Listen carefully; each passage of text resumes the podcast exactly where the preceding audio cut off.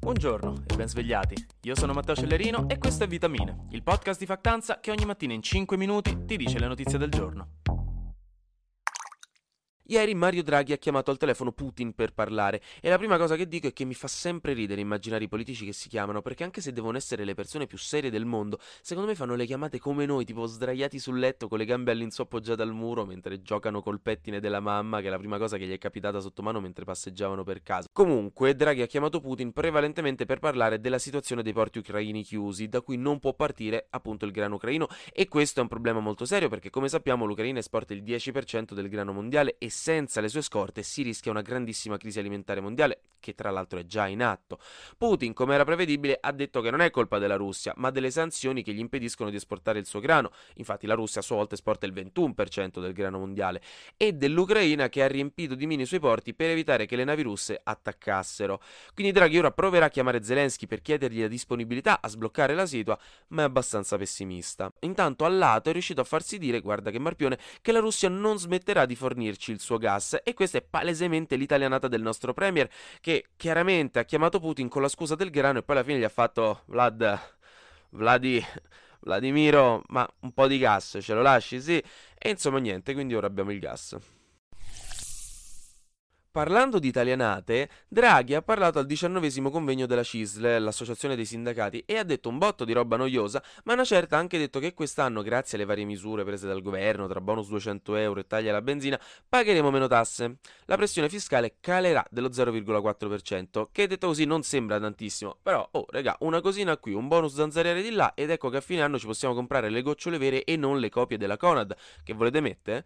No, comunque ha ribadito come i fondi del PNRR saranno fondamentali per rilanciare la nostra economia. E tra l'altro abbiamo sciolto un altro nodo bello impegnativo che rischiava di farci perdere i fondi europei, il DDL concorrenza, un disegno di legge tecnico sull'economia che si era bloccato sul discorso delle concessioni balneari. Questo perché da sempre in Italia c'è il problema degli stabilimenti balneari eterni che hanno concessioni per sfruttare le spiagge illimitate, pagando tra l'altro affitti bassissimi, quindi già abbiamo ricevuto delle multe dall'Europa che da anni ci dice di cambiare una situazione che ha creato di fatto una lobby anticoncorrenza concorrenziale e quindi nel DDL concorrenza dal 1 gennaio 2024 ci saranno i bandi per rifare quasi tutte le concessioni balneari in maniera trasparente e libera. Le forze politiche avevano iniziato a litigare su dettagli tecnici che vi risparmio. La notizia importante è che l'accordo è stato trovato. Siamo salvi con l'Europa. Parlando ancora di italianate, Silvio Berlusconi in questi giorni è bello impegnato con il processo Rubiter, in cui stanno venendo al pettine vari nodi di corruzione e scandali usciti nel corso degli anni. I PR, i PM del Tribunale di Milano chiedono 6 anni di prigione e 10 milioni di confisca per le accuse di corruzione in atti giudiziari a carico del Berlo, ma ora sono stati chiesti, a Silvio e altri, altri 10 milioni dalla Presidenza del Consiglio dei Ministri, come risarcimento danni per aver screditato le istituzioni italiane agli occhi di tutto il mondo. In pratica, Visto come l'Italia con Berlusconi è diventata famosa per la mafia, la pizza e il bunga bunga, adesso le istituzioni chiedono un risarcimento, perché va bene tutto, ma dare ai francesi un altro slogan con cui prenderci in giro? Assolutamente no. Invece le polemiche sulla sparatoria in Texas non si fermano, stavolta si parla del fatto che secondo molti la polizia avrebbe aspettato troppo tempo prima di intervenire, lasciando quindi fino a un'ora di tempo all'assassino per compiere la strage. Si contesta quindi l'inattività o l'indecisione della polizia nell'intervenire per salvare vite e addirittura si parlerebbe di genitori fuori dalla scuola che avrebbero chiesto alla polizia di entrare loro stessi durante la sparatoria per fare qualcosa, visto che gli agenti non si muovevano, ma gli sarebbe stato impedito, insomma delle storie drammatiche fondamentalmente. Ci sono ancora molte cose da confermare, si tratta per ora di sospetti che devono essere chiariti, ma di sicuro se fosse vero ci si troverebbe un'altra questione critica da affrontare. Per finire, questo è quel momento in cui io cito tre artisti che amate e voi dite oh no, perché lo sta facendo? Non promette nulla di buono o qualcuno è morto o è stato cancellato per molestie sessuali.